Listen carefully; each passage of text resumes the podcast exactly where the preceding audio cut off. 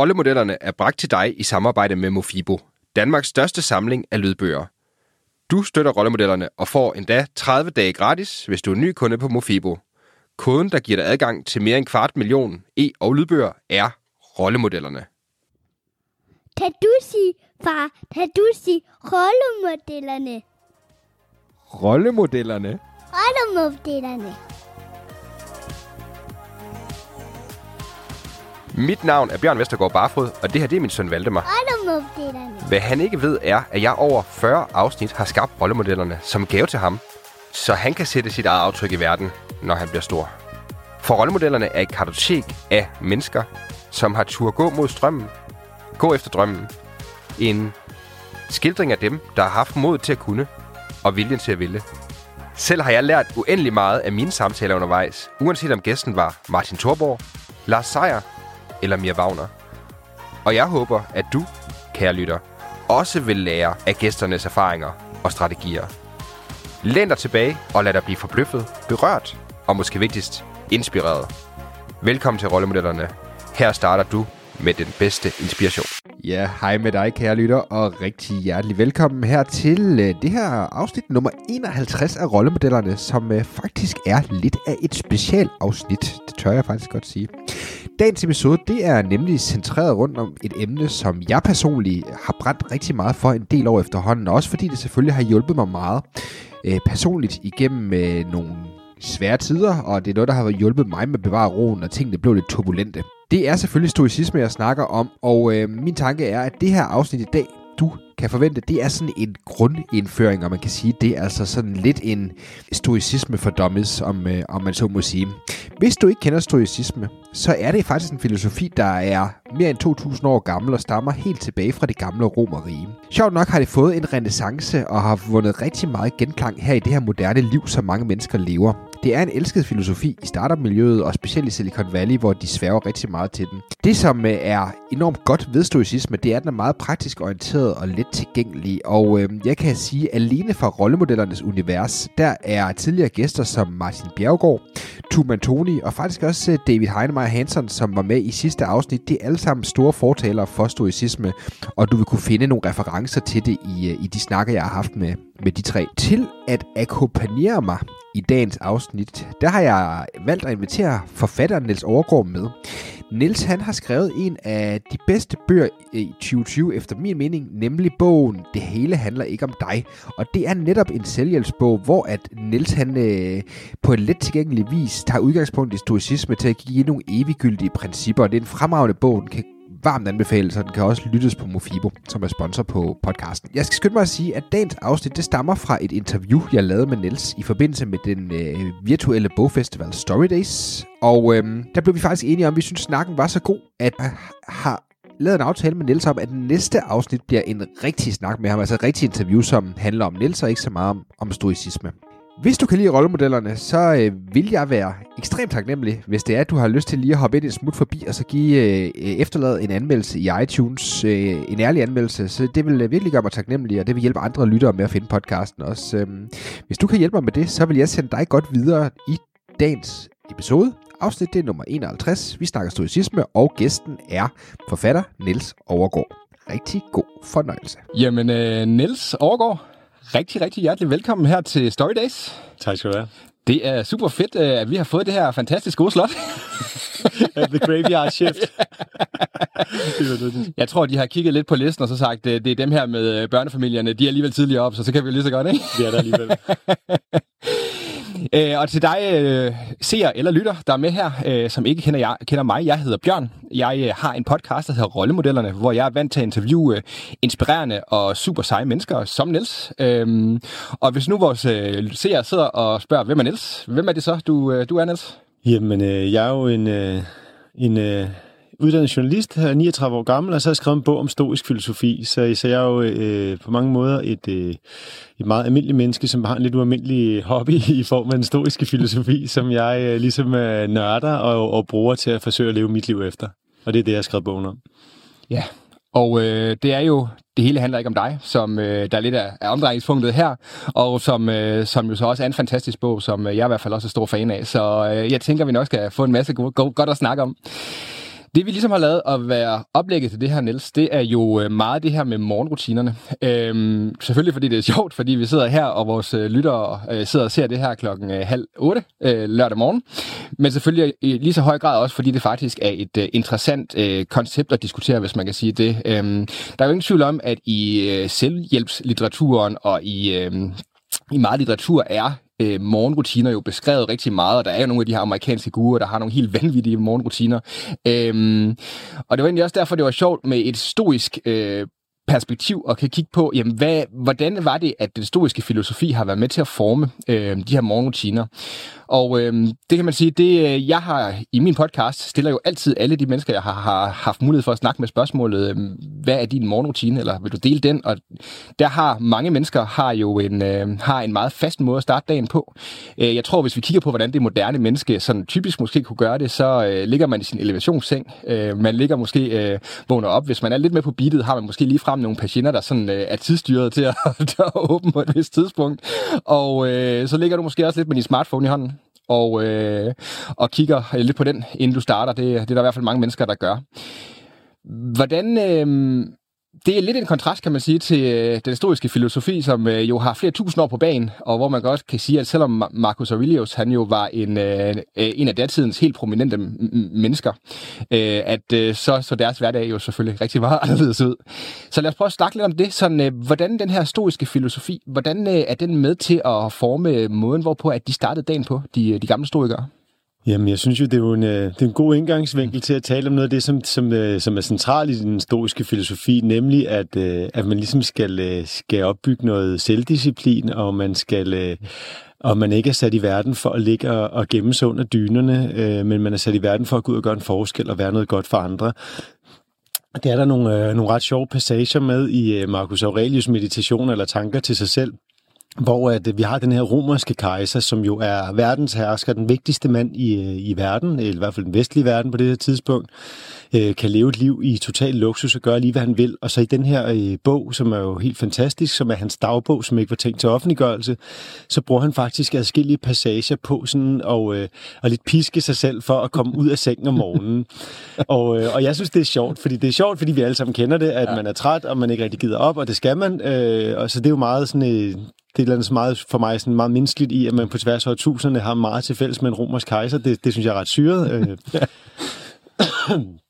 Og det andet, som er i det, det er jo den der med, at han behøvede jo ikke at stoppe om morgenen.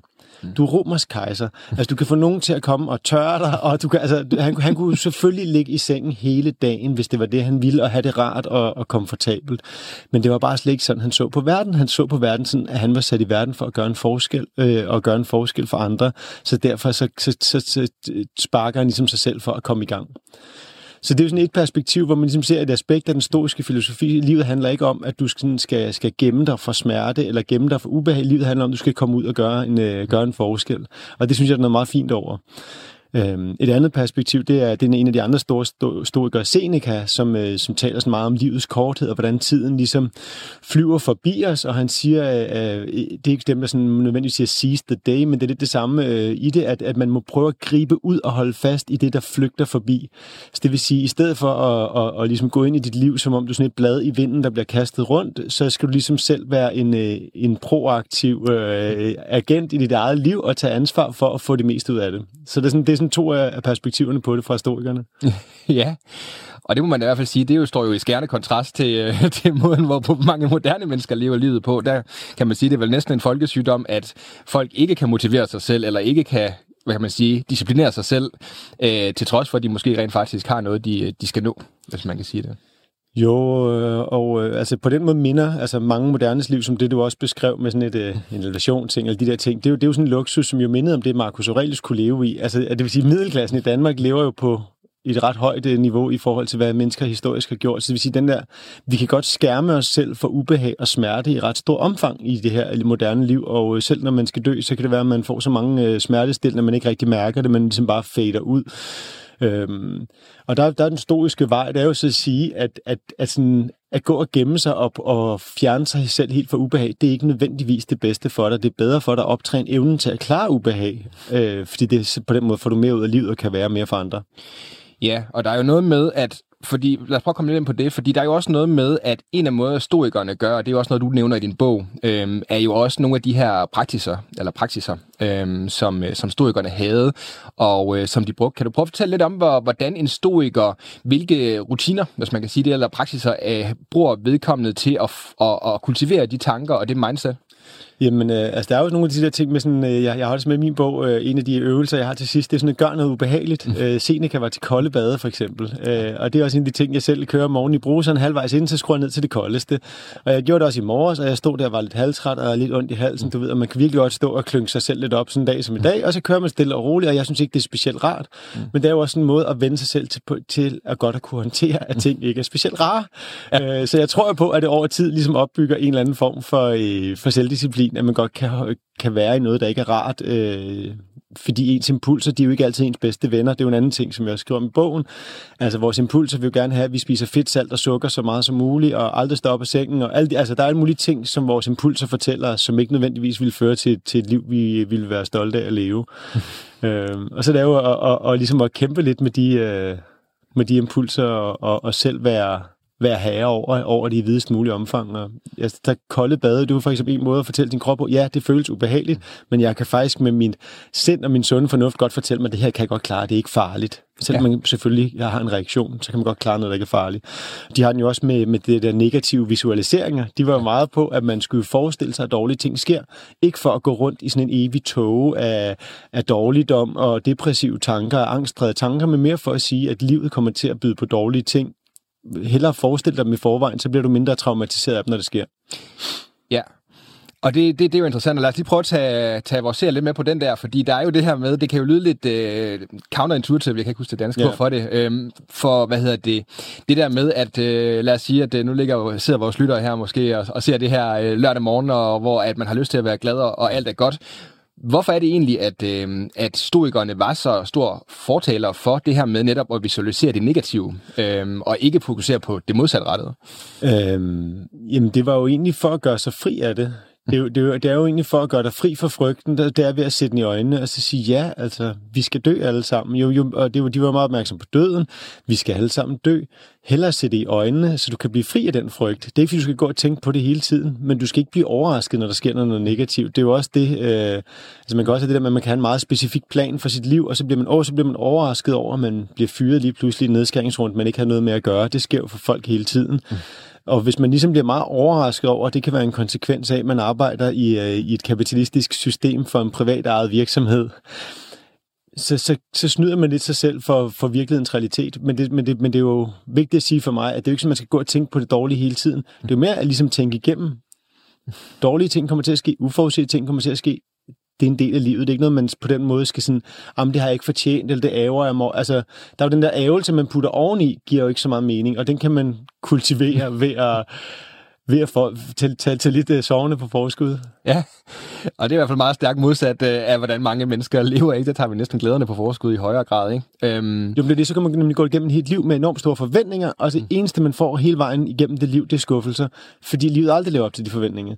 Og så tror man, man møder en prins eller en prinsesse på den hvide hest, eller i den hvide karet, eller et eller andet, og at så bliver man gift, og så bliver man lykkelig, men det er jo bare aldrig nogensinde sådan, livet kører. Livet er jo op og ned, og det er jo, altså... ja. så, så jo højere du putter dine forventninger op, jo større er sandsynligheden for, at du bliver skuffet. Ja, og det, det, det, det taler vel meget godt ind i det her med også, at det jo øh, er netop øh, i højere grad ikke så meget det her med, det er ikke, hvad der sker med dig, men det er, hvordan du reagerer på, hvad der sker med dig, der egentlig er det reelle, det du skal være opmærksom på. Og det er vel også meget det, stoicisme også handler om. Det er det i den grad, og det, og det synes jeg jo lidt, at det er jo egentlig også det der med det kolde vand. Det er lidt mm. træningen på det, fordi ja. der, din impuls, du får noget koldt ned, det er noget, der sker der. Mm. Men så skal man så lige bruge et øjeblik på lige at omstille sin hjerne til at sige, at det er ikke farligt. Altså kroppen reagerer jo, men, men så kan du ligesom vende dig til at prøve at håndtere det selv. Mm. Og det er jo, øh, det er jo også en måde, som jeg, jeg, jeg synes jo, det smukke ved det er jo, at man, man trækker en masse øh, i sådan den her meget uforudsigelige verden, vi alle sammen lever i, hvor der kan ske alle mulige ting hele tiden, og vi ved ikke, hvad morgendagen bringer, og hvem der er præsident hvor, og hvad vi er men det trækker jo en masse øh, ejerskab over et liv tilbage til dig selv, fordi at i stedet for, at man hele tiden bliver et offer for alle mulige omstændigheder, så må man ligesom sige, det er mig, der tager på mig øh, i princippet, hvordan jeg reagerer på ting. Ja. Det der med øh, præsidenten, var det et tænkt eksempel, eller? Der, der, der bliver jo talt lidt, eller også bliver der ikke talt, eller et eller andet for tiden. Ikke? Men, men, og det kan man jo også godt bekymre sig en masse om, og jeg er selv sådan, altså jeg er uddannet journalist, jeg er jo øh, sådan lidt nyhedsjunkie af blodet, ikke? så jeg har jo også kommet for sent i seng de sidste par nætter, fordi man lige skal tjekke CNN og Twitter og alle mulige ting. Ja. Så jeg kan jo ikke sige mig fri for det, men det er jo ikke sådan, at altså, mit liv bliver ikke dårligere hvis den ene eller anden præsident... Altså, jeg, jeg kommer ikke til at gå og ærge mig over det i dagevis. Der er en ting, der er noget, jeg håber på mere end andet, men det, det er da ikke noget, jeg gider at gå og ærge mig over bagefter. Nej, og det er vel egentlig også meget det, ikke? Altså, fordi det er det der med, altså, det er jo, det er jo kontrolsfæren, vi snakker her, ikke? Altså, det der er lige præcis med, at, at, at lad os prøve at snakke om det, fordi der er jo også et, der, hvor vi er nu, som du selv siger, CNN, øh, vi sidder eksponeret. Øh, jeg ved da i hvert fald for mig selv, at de dage, hvor jeg starter ud med en telefon i hånden, der er der nogle sider, du, øh, du besøger, ofte nyhedsmedier, øh, hvor du bliver eksponeret for alverdens øh, både mest dårligdomme, også lidt gode, gode domme en gang imellem. Øhm, du har en djævelens masse information. Hvorfor er det egentlig, Niels, du tror, at, øhm, at det er blevet så man siger, at, at stoicisme har, har genfundet sin, øh, sin popularitet i det her. Hvad er det, der gør ved den måde, vi mennesker lever på nu, der gør, at det er blevet så meget rele- mere relevant, eller ikke mere relevant, men det er i hvert fald er behovet for det ja. Ja. sted? Men det er jo, jeg, jeg tror, du rammer helt det hoved på sømmet, også faktisk med dit eksempel lidt tidligere med morgenen. Altså, der er så meget, der river i os, enten som presser os, eller som ligesom trækker i os med sine elegante små øh, tråde, alle de der øh, sociale medier, alle de andre ting, som ligesom øh, spiller på svaghederne i den menneskelige psyke. Så der er rigtig meget, der trækker os, lige fra vi åbner øjnene. Så det vil sige, hvis vi selv skal have sådan noget, øh, hvad kan man sige, sådan agency i vores liv, hvis vi selv skal være, øh, være den drivende kraft i vores liv, så skal vi faktisk gøre os umage. Øh, derfor øh, med mindre jeg har en dårlig dag, og det har det har været nogle stykker, især med præsidentvalget her, så rører jeg aldrig min telefon, før jeg har lavet mine, øh, mine morgenarmbøjninger, min yogastræk og alt det der. Altså, og det, og det, det lyder sådan lidt øh, heldigt, og sådan, men det gør jeg bare ikke. Den er ikke i nærheden af mit soveværelse, og jeg rører den ikke, før jeg er færdig med, med i hvert fald lige at sætte mig selv op for dagen. Fordi lige så snart jeg går ind i den verden der, så er jeg, jo, så er jeg væk fra mig selv, og så er det ikke min agenda længere. Så, øh, så, så, så, så bliver jeg trukket rundt. Ja, og det er jo i hvert fald nogle meget konkrete ting at tage med herfra. og Det, man kan sige, jeg har jo haft privilegiet at interviewe en masse øh, virkelig, virkelig interessante mennesker i min podcast. Øhm, og øhm, en af dem, faktisk det sidste, jeg har interviewet her, var øh, den danske iværksætter Henrik Werdelin, og han sagde nemlig fuldstændig det samme, det der med, at hvis du øh, ikke, hvis du lader, hvis ikke du styrer dit eget input tidligt på dagen, øh, så lader du dig styre andres input. Øh, og det taler i hvert fald meget godt ned i det, du siger der også med at være på en eller anden måde at kunne være agent for at, øh, at tage kontrollen over det. Ja, jeg kan meget godt lide det der engelske udtryk, start as you mean to go on. Mm. Jeg synes, det giver rigtig god mening også i konteksten af en dag, fordi hvis jeg, jeg kan bare mærke det, hvis jeg starter dagen på den modsatte måde med lige at stå og tjekke Twitter og Trump og et eller andet, så kan jeg bare mærke, at den måde, jeg er ufokuseret på resten af dagen, mm. den følger mig, hvor at jo mere disciplineret jeg er om morgenen, jo længere tid går der, før at jeg ligesom nedslider mine evner inden for, for selvdisciplin og bliver mere og mere uh, ukontrolleret, som dagen løber frem. Ikke? ja. Altså, jeg synes virkelig, der, der er noget at sige for det, og jeg kan ligesom mærke, at det, det fede ved morgener og tidlige morgener, det er også det der, jeg synes, min last er ikke rigtig stået op. Mm. Om morgenen har man ikke lyst til at sidde og æde en pose slik, eller, og hvis man står tidligt op om morgenen for at lave noget arbejde, så er det ikke der, du sidder på Facebook, for hvis du først er stået op før klokken 5 eller et eller andet, så arbejder du, fordi, det er det, du står op for at gøre. ja. Der sidder du ikke, der sidder du ikke lige og fjoller rundt, vel? Ja. Så der er jo et eller andet med, at, øh, at det kan give ret meget, synes jeg, at, øh, at komme, komme tidligt i gang med dagen i, i forhold til at opbygge den her selvdisciplin for en selv. Ja, fordi det er vel et eller andet sted, så handler det vel også om, altså nu vi snakker morgenrutiner og så videre, og i hvert fald dem, som jeg har mulighed for at snakke med, som øhm, har haft nogle meget specifikke morgenrutiner, lyder det meget til det her med, at det du egentlig prøver øh, ved at have den her meget strukturerede måde at starte dagen på, du siger selv også med de kolde bad og så videre, det gør jeg for øvrigt også selv, og det ved jeg, der er mange andre, der også gør. Øh, men det er vel lige så høj grad også det her med at skærme dig mod de impulser, øh, du oplever. Er det, er, det, er, det, er det det, du har taget med også fra stoikeren, eller hvordan? Ja, det er jo en måde, altså det er jo en måde for at gøre det samme, og så altså, sportsfolk gør det samme. Altså elitesportsfolk gør jo de samme præcise rutiner, inden de skal ind til en kamp, og så det er ikke fordi, jeg skal sammenligne min meget, meget gennemsnitlige hverdag med, med en uh, bokser. Jeg har lige hørt en meget spændende podcast med Mikkel Kessler. Nå, det er noget andet. Ja. Men, men, øh, men man har jo rutiner, fordi det, det er der noget tryghed i, og fordi så gør man noget, der er godt for en. Det vil sige, før jeg rigtig er startet på dagen, så har jeg gjort noget, der er godt for mig. Og, og det er bare lidt sjovt sådan noget med, altså man er ondt i ryggen og sådan noget. Altså det var for, for 12 år siden eller sådan noget, der havde jeg rigtig ondt i ryggen, da jeg var 27 år gammel, og nu er jeg snart 40, og jeg har meget mindre ondt i ryggen. Sjovt nok, fordi jeg laver en lille smule hver dag. Det er ikke fordi, at jeg gør alle mulige vilde ting. Men der er jo også bare noget med, at de der små ting, det er jo de der små vaner, eller de der små, der starter med selvdisciplin, det bliver jo til vaner, ja. som så hjælper en øh, hen ad vejen. Og det synes jeg faktisk er en rigtig god... Øh, der, der, der er to ting i det, som jeg synes er en mega god pointe. For det første er der det der med at så sige, jeg tror rigtig mange tror, at man laver en stor ændring hurtigt. Og det er lige præcis det, man ikke gør. Det er ligesom, når du også siger, det kan, altså små, øh, små vaneændringer øh, compounder over tid. Mm. Så det bliver til en ændring i dit liv. Det, øh, det, det, det, det synes jeg, det er virkelig, virkelig relevant også at sige det der, fordi at det er det der med mange, for de fleste mennesker, det handler det egentlig bare at komme i gang jo. Altså egentlig også med bare... Man gør én ting, altså så, så ja. lave fem armbøjninger, og så, så, så tage bygge ligesom på derfra, det er også det, jeg selv har gjort. Øhm, jeg synes også, det er vigtigt at sige, at det kan godt lyde så meget sådan i den ideelle verden, og på, på i halvandet to år, jeg ved ikke, hvor længe det var, mens jeg blandede, mens jeg skrev, grund til, at jeg skrev bogen, det var, fordi jeg stod meget tidligt op om morgenen i en lang periode, var stoppet klokken halv fem om morgenen. Ja. Det kan jeg slet ikke lige nu. Lige nu sover jeg sammen med, med to børn i en seng, som, mm. øh, altså jeg bliver mokket rundt hele natten, så der er ikke nogen chance for, at jeg kan komme op på det tidspunkt og stadig kunne sove.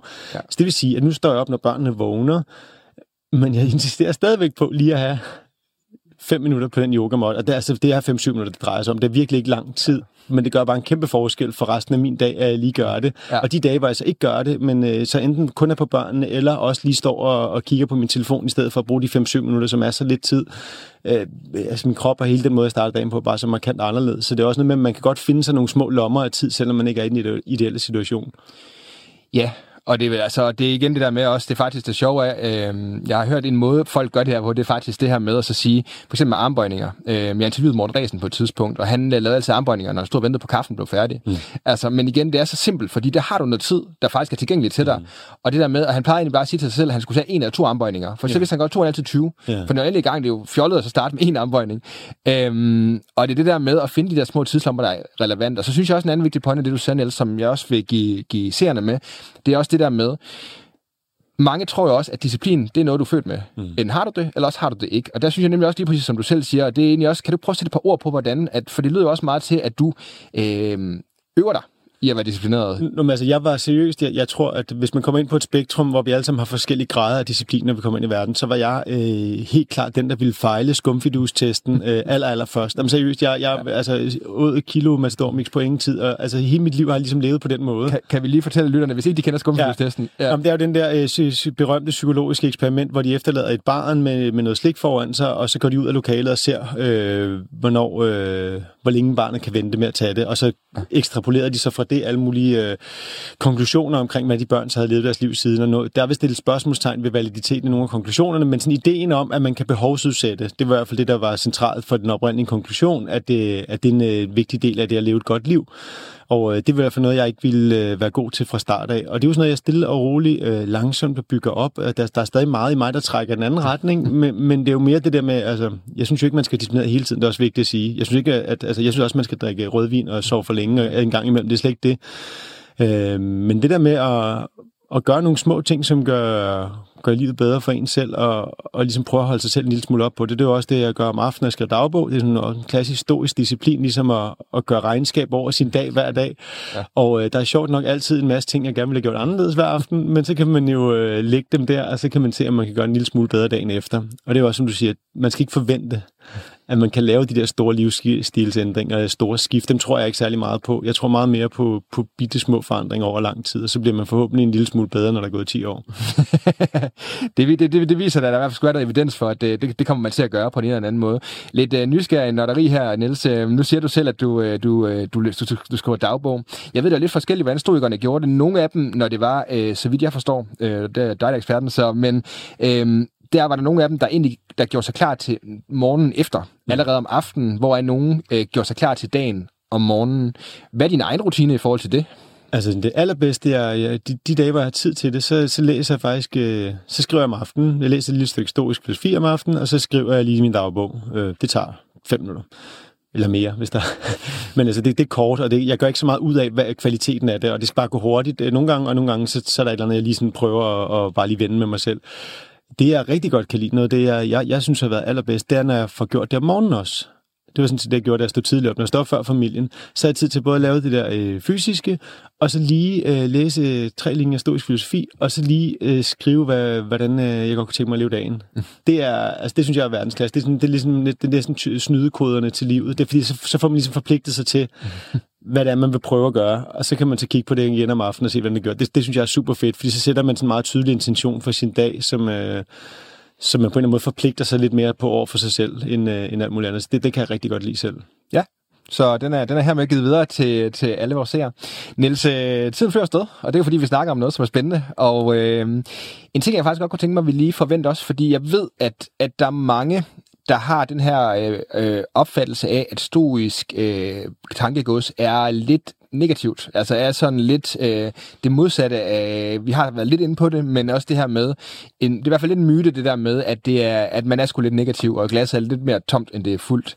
Kan jeg ikke få dig til at sætte et par ord på, hvordan, at, øh, fordi at øh, i, min op, i min optik er det en, en myte, Øhm, så uden at skulle præge dig, så kunne jeg forestille mig, at øh, du havde nogle af de samme tanker. Men prøv, prøv at sætte et par ord på til, til de af vores lyttere og øh, seere, der ikke kender den historiske filosofi øh, så godt. Jo, altså jeg synes jo også, det er et fortegnet billede, men det er også fordi nogle af de der overskrifter er så sjove. Ikke? Altså det er også det, jeg selv prøver. Altså, det er jo sjovt at tale om, at døden er din ven, og sådan nogle ting, som jeg gør, selvdisciplin gør dig fri. Det er jo noget, der, altså, det er jo noget, der lidt lyder som den, sådan, den gamle sorte skole. Mm. Øh, det er en af stoikerne, der Seneca skriver, at han skal forklare om det, så siger han, at ægte glæde, det er det, du får ved at have frihed. Øh, og, og, og jeg ser ligesom den stoiske vej, det er jo en vej, der ligesom øh, giver en mulighed for, for frihed. Det vil sige fraværet af bekymringer, fraværet af, af, af alt muligt stress og angst og depression, fordi du har en ro og en selvtilfredshed med det, du selv gør. Altså, det vil sige, det er det, han siger, det er der, du opnår ægte glæde. Det er der, du opnår den der kilde til en glæde, der ikke kan tages fra dig. Øh, I mit eget liv kan jeg konstatere, at jeg har tidligere døjet med depressioner og, sådan, og så videre, øh, angst og alle mulige øh, ting i, sådan, i milde grader, men stadig nok til, at øh, du ved, at man øh, får en henvisning fra lægen og det ene og det andet. Det jeg kan konstatere, efter at jeg ligesom har prøvet at følge, følge de her principper, det er, at øh, hvis man ser sådan øh, en humør på en skala, og så er man ligesom over 0, og man er under 0, så kan jeg bare konstatere, at de der sving under 0, de bliver færre, og de bliver mindre dybe. Ja. Og det giver jo mere glæde. Så det er, ikke sådan, det, det er jo ikke for, at man skal op og optimere på, at nu skal jeg være meget mere glad og have meget, meget sjovere, og nu skal jeg lære at danse tango eller et eller andet. Det er mere, at okay, hvis du fjerner bundniveauet, hvis du fjerner bekymringerne, så er der meget mere plads til glæde og, og frihed i livet. Så jeg ser det jo som sådan en enorm livsbekræftende filosofi, øh, selvom at jeg godt ved, at det, det er nemmere at lave de sjove overskrifter på, på de negative aspekter af det. Ja. Og det er måske også fordi, at, at hvis vi ser det, det, det liv, vi lever, moderne mennesker i dag, kontra nogle af de i hvert fald, det er også, man skal også huske, at, at stoicismen er jo også en, øh, en, har været en evolution af nogle andre filosofier, som for eksempel kynismen, mm. øh, hvor at, øh, at vi havde Zeno, der boede i en tønde, som jo også et eller andet sted handler Diogenes. om... Ja, ja, ja, ja. ja præcis. Øhm, som, øh, hvor det var, det var jo det der med, der må du ingenting have jo. Nej. Du, du måtte jo ingenting der. Præcis. Øh, øhm, og der kan man sige, det er jo ikke det, stoicismen det siger. Nej, det er jo en mere balanceret tilgang, så du må godt have ting, men du skal bare ikke være bange for at miste dem. Mm. Jamen, det, det er jo det. Altså, du må godt købe, altså, hvis du har penge til en flot bil, så køb den en flot bil, men hvis du køber en flot bil, og så bagefter hele tiden bekymrer dig om, der er en, der, der riser den ned på parkeringspladsen for en Føtex, så skal du lade være at købe en flot bil. Ja. Det, øh, vi kommer rundt om meget, vi kommer rundt om meget, Niels, og, og tiden, øh, tiden går hurtigt. Det, vores 25 minutter er ved at nærme sig en, øh, en afrunding. Lad os nu sige, at øh, vi har nogle lyttere med her. Øh, jer, der sidder her øh, halv otte øh, lørdag morgen og har lyst til at, at nørde lidt mere ned. I skal selvfølgelig læse Nils' bog. Øh, det, det hele handler om dig. Det er, det, synes jeg det, det, det, det er godt sted at starte. Øh, den kan jeg anbefale, den er super god. Øh, hvis de skal dykke lidt mere ned i øh, de stoiske mestres tankegods, øh, og vil nørde det lidt mere ned, hvad, øh, hvad, hvad skal de læse? Jeg synes, de skal starte med at læse Seneca, nogle af de der essays om livets korthed, øh, om vrede og, og, og så videre. Det synes jeg, Seneca er jo nok det, det, det, det jeg begynder at anbefale, for jeg bliver spurgt nogle gange, og jeg synes faktisk, at Seneca er nok den, øh, den der nemmeste at, at gå til af dem. Så kan man øh, arbejde videre derfra, hvis man godt kan lide det. Ja, og, og det, der i hvert fald også kan anbefales, vil jeg sige, det er, Senecas brev er jo også lavet som lydbog. Øh, så, øh, og så sidde, netop fordi det er faktisk noget af det, som jeg godt kan lide også, og som du også selv nævner i, øh, i din bog, det her med, at man kan snakke det lidt på en anden måde. Yes. At det er mange af de her bøger, er ikke, du skal ikke sætte dig ned og læse øh, en øh, 800 siders manual til at forstå det her. Du kan faktisk, det er ligesom med, med for eksempel meditations, det er små, korte stykker, så man kan egentlig sætte sig ned og læse det 3-5 minutter. Øh, og det er det, og det kræver så, at man lige har, uh, giver sig selv 3-5 minutter, hvor man ikke bruger en hver lille pause på at stå og på sin åndsvære telefon, som jeg også selv kommer til. Altså det er apropos det, du sagde Morten Ræsen tidligere, det er jo det samme, at øh, man kan, man kan faktisk nå at læse ret meget stoisk filosofi uh, på en almindelig dag, hvis man gad. Ja. Og nu tænker jeg, nu, nu, giver, nu, nu giver, giver jeg lige et brugtip her øh, til alle lytterne øh, og seerne her øh, på, på falderæbet. Øh, fordi at stoisk filosofi øh, generelt set, eller generelt det med at læse, det var det, man ville sige, det, øh, noget, noget, som faktisk har gjort, at jeg har læst meget mere, eller har sat mit, mit eget læseforbrug op, hvis man kan sige. Det er netop det der med, at mange tror, at man skal kunne sætte sig ned og læse eller lytte til noget meget dedikeret i, øh, i nogle givende perioder. Men, men det der med lige præcis at så bare læse 3 til fem minutter, når muligheden er der, det kan være, mens du står og venter på, at din pasta koger færdig, eller det kan være, mens du øh, lige står og venter på, at øh, hustruen og børnene ligger så klar, inden du skal ud af døren eller andet. Øh, ej, nu har vi lidt for små børn til det måske, men, men, øh, men bare det der med at så øh, egentlig at læse lidt i de her små øh, mellemrum er en super god måde at få læst mere på. Mm. Øh, og, øh, Og jeg synes også, Marcus Aurelius meditation eller tanker til sig selv, den er oplagt på den måde, fordi det er mange, det er sådan små, korte brudstykker. Så det er jo lidt ligesom, det er jo, det er jo en udvidet gajolvisdom, men der bare rent faktisk ligger rigtig visdom bagved, ikke? Ja, ja det må man sige. Så øh, Niels, jeg tror, vi nærmer os til 25 minutter. Så øh, har du nogle øh, parting words til alle vores øh, lyttere og seere, der, der, der, der siger med? Hvis du lige skal bruge et minut på at lave the hard sell, hvorfor skal vi, øh, hvorfor skal vi jeg ved godt, det er lidt antihistorisk måske, men... det var grænseoverskridende. Nej, jeg synes altså, prøv at, høre, der, er mange, øh, der er mange gode måder at leve livet på, og der er mange, der lever gode og lykkelige liv øh, uden stoisk filosofi, og det synes jeg, de skal fortsætte med. Men hvis man ligesom går og oplever, altså hvis man oplever, at man, man kan savne lidt holdepunkter i livet, og nogle gange savne at, at have noget at gribe i, hvis man for eksempel ikke er religiøs, når livet bliver svært, eller hvis man søger et eller andet perspektiv på, hvad for nogle, en, en alternativ måde at leve sit liv på, som ikke er særlig alternativ, men som egentlig er, er meget konkret, så synes jeg, at man skal overveje at orientere sig i historisk filosofi, øh, eventuelt i øh, den der glimrende bog, der, der står der. Lad det være ordene. Så tak til dig, Niels, for en rigtig god snak. Tak selv. Og tak til jer lyttere,